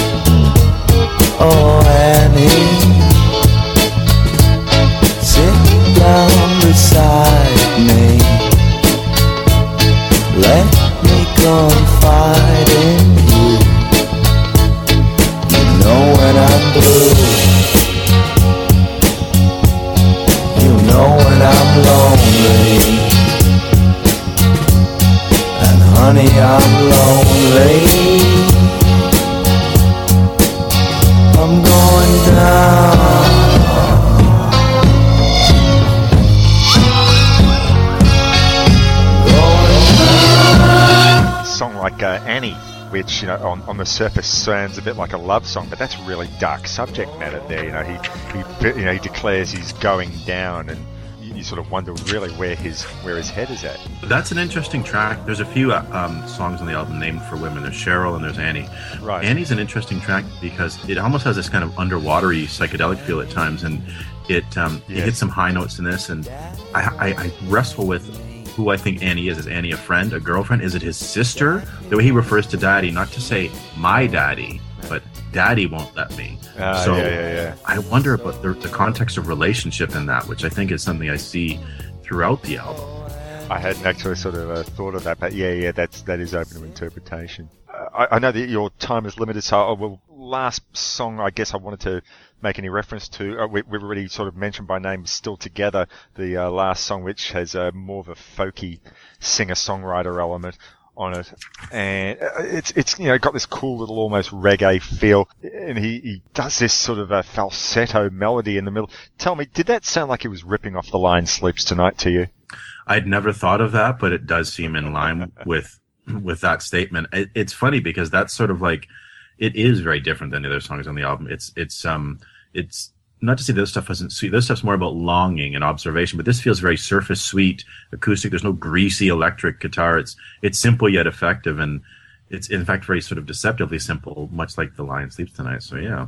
So, I mean, look, after listening to this, and, and really, I think we've probably spoken longer about the album than the album actually goes to. It's only like a thing of 30 31 minute album, yeah. but, um, uh, like Michael Kiwanuka, I'm looking forward to see where he goes with this. I mean, we've already sort of got a bit of a taste today, um, the, uh, the post I put up, so uh, what they call like a, a teaser. I'm sure it's not a track that's going to be on the album, but has, um, some naked guy. I'll, I'll put this up on the page, uh, but some, some naked On silver guy and gold, if it's a naked guy. Oh man, yeah, that's exactly where we're going to put it. Uh, guy just a guitar covering him up, and he's singing um, in that in that Las Vegas disco-y type of sound, singing about "Got to get me some pussy, got to get me some pussy." Definitely very silver and golden. I, I wonder if he ever finds his cat. Kiki, Kiki, Kiki. and a lot of his songs, just to quickly jump in, a lot of his songs have these kind of um, non sequitur endings, which I, I kind of like. It, it gives it this lends it this air of uh, just yeah, very bizarre kind of left field, which is cool. So I want to know whether that ending for, uh, on um, "Still Together." Do you think that's genuine, Was- is- or is he playing with us again? You know, like he's playing. He finished the song and he's saying, "What are you doing up? What what what happened? What are you doing?" I, I think is that really recorded in his bedroom? Is that really? But I, I, I, think know. it stems maybe from an original place. It's tough to say, and that's the thing I love about him is how much he revels in the awkward. Like, is this like he'll he'll linger in the moment, and and he lingers in that moment, whether it was it stems from an original place or not. It, it's certainly up for discussion, but it makes it makes for interesting listening. Oh well. Overall, it's really a cool little album, and uh, it, it doesn't outstay its welcome. I think he's got some great compositions on there. I guess probably the only minor criticism that I'd have is I'd like to see him sort of vary it up maybe on the next album with his guitar sound. As much as I like it, Sure. uh, I, I guess maybe you know after a while you sort of think, well, that there's that jangly sound again. I'd like to see him sort Yeah. of mix it up a little bit more. But anyway, that'll uh, we'll see where he goes with that. that'll be album number three, I think, next time, won't it? Yeah, he's only been making music for about five or six years, so I think it really indicates how talented he is. And I may have already said this, but in case I don't get the opportunity to again, I hope everyone checks out both albums. But this album, it was my favorite album of last year. I listened to it front to back all the time. Nice. Really, really hope people check out Mac because he's uh, he's really something. I think he'll be around for a long while. I, I really do.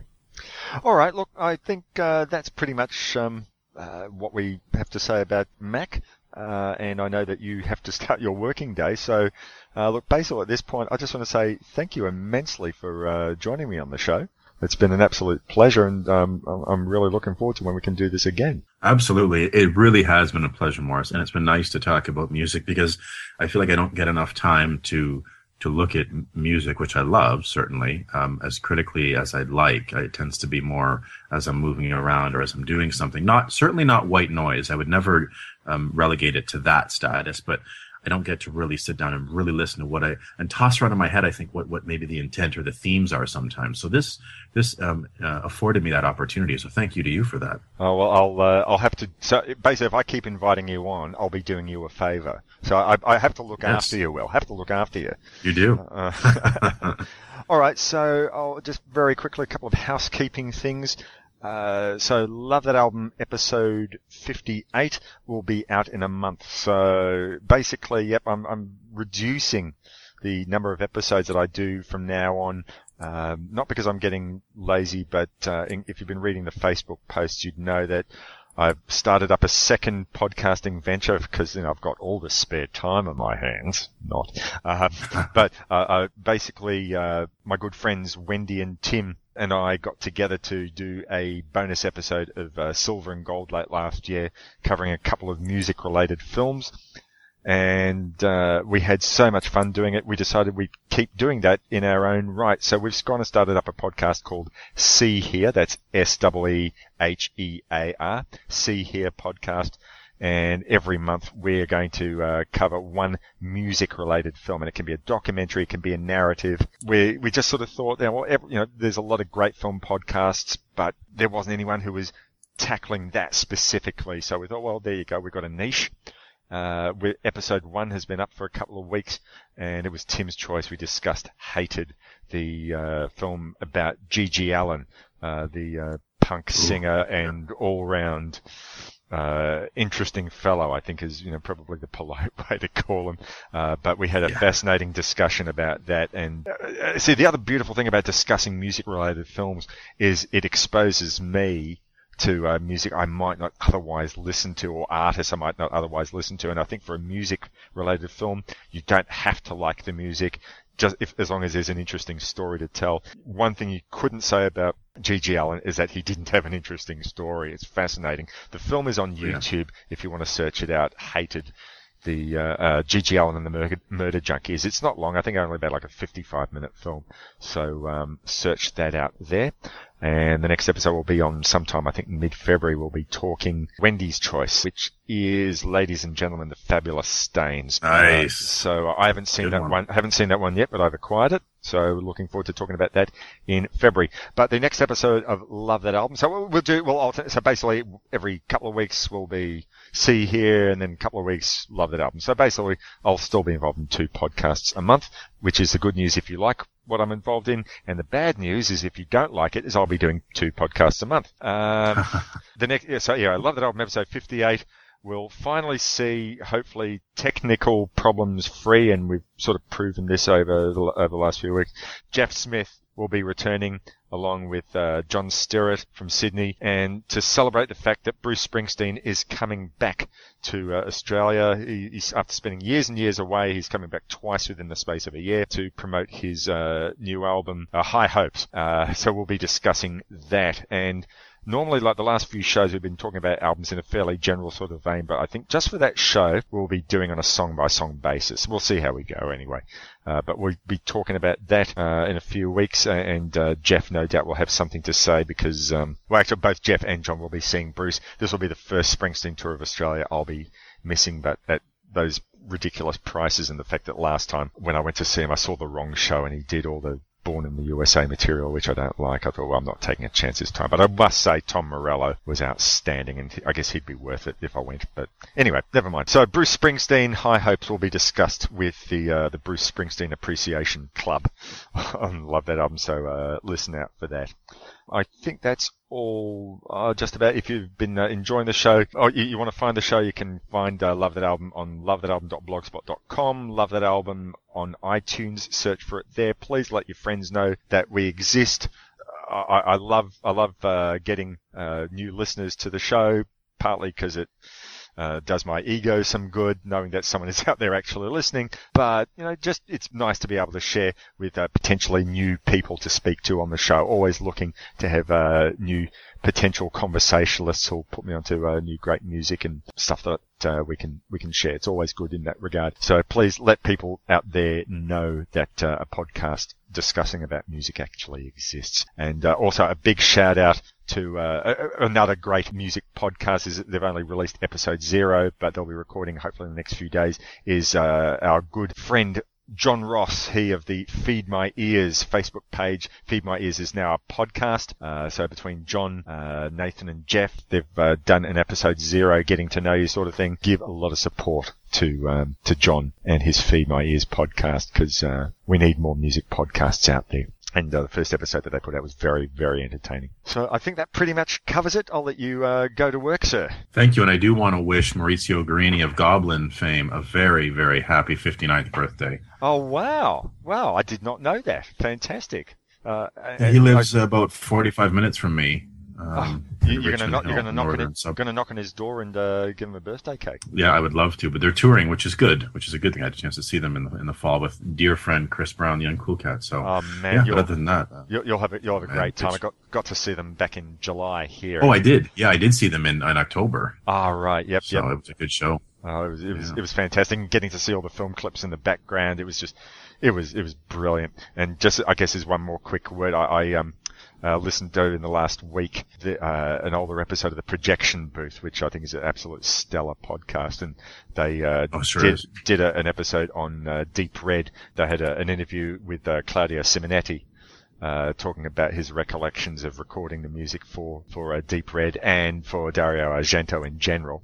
And uh, he, he's just a wonderful guy to listen to. He was, he was absolutely fascinating. So obviously, if you're an Argento fan, you want to listen to uh, that episode. But if you're particularly a Goblin fan, then uh, download that and hear what uh, Claudio has to say. Anyway, I'll let you get to work, sir. Thanks very much for uh, joining me on Love That Album, and uh, thank you, listeners out there, for downloading, and we'll be back in a few weeks with Love That Album 58, and back in shorter time with the See Here podcast. Until then, um, stay nice to each other, listen to some great music, read some good books, lots of what, watch lots of great films, and um, we'll speak to you soon. Cheers. It's NFL draft season, and that means it's time to start thinking about fantasy football. FantasyPoints.com features industry leading experts and prognosticators using proprietary hand charted data to help you score more fantasy points. FantasyPoints.com is the place to go for whatever kind of fantasy football you play. Whether you play fantasy football, daily fantasy sports, or do a little bit of everything, Fantasy Points has the meticulously researched content to guide you to victory.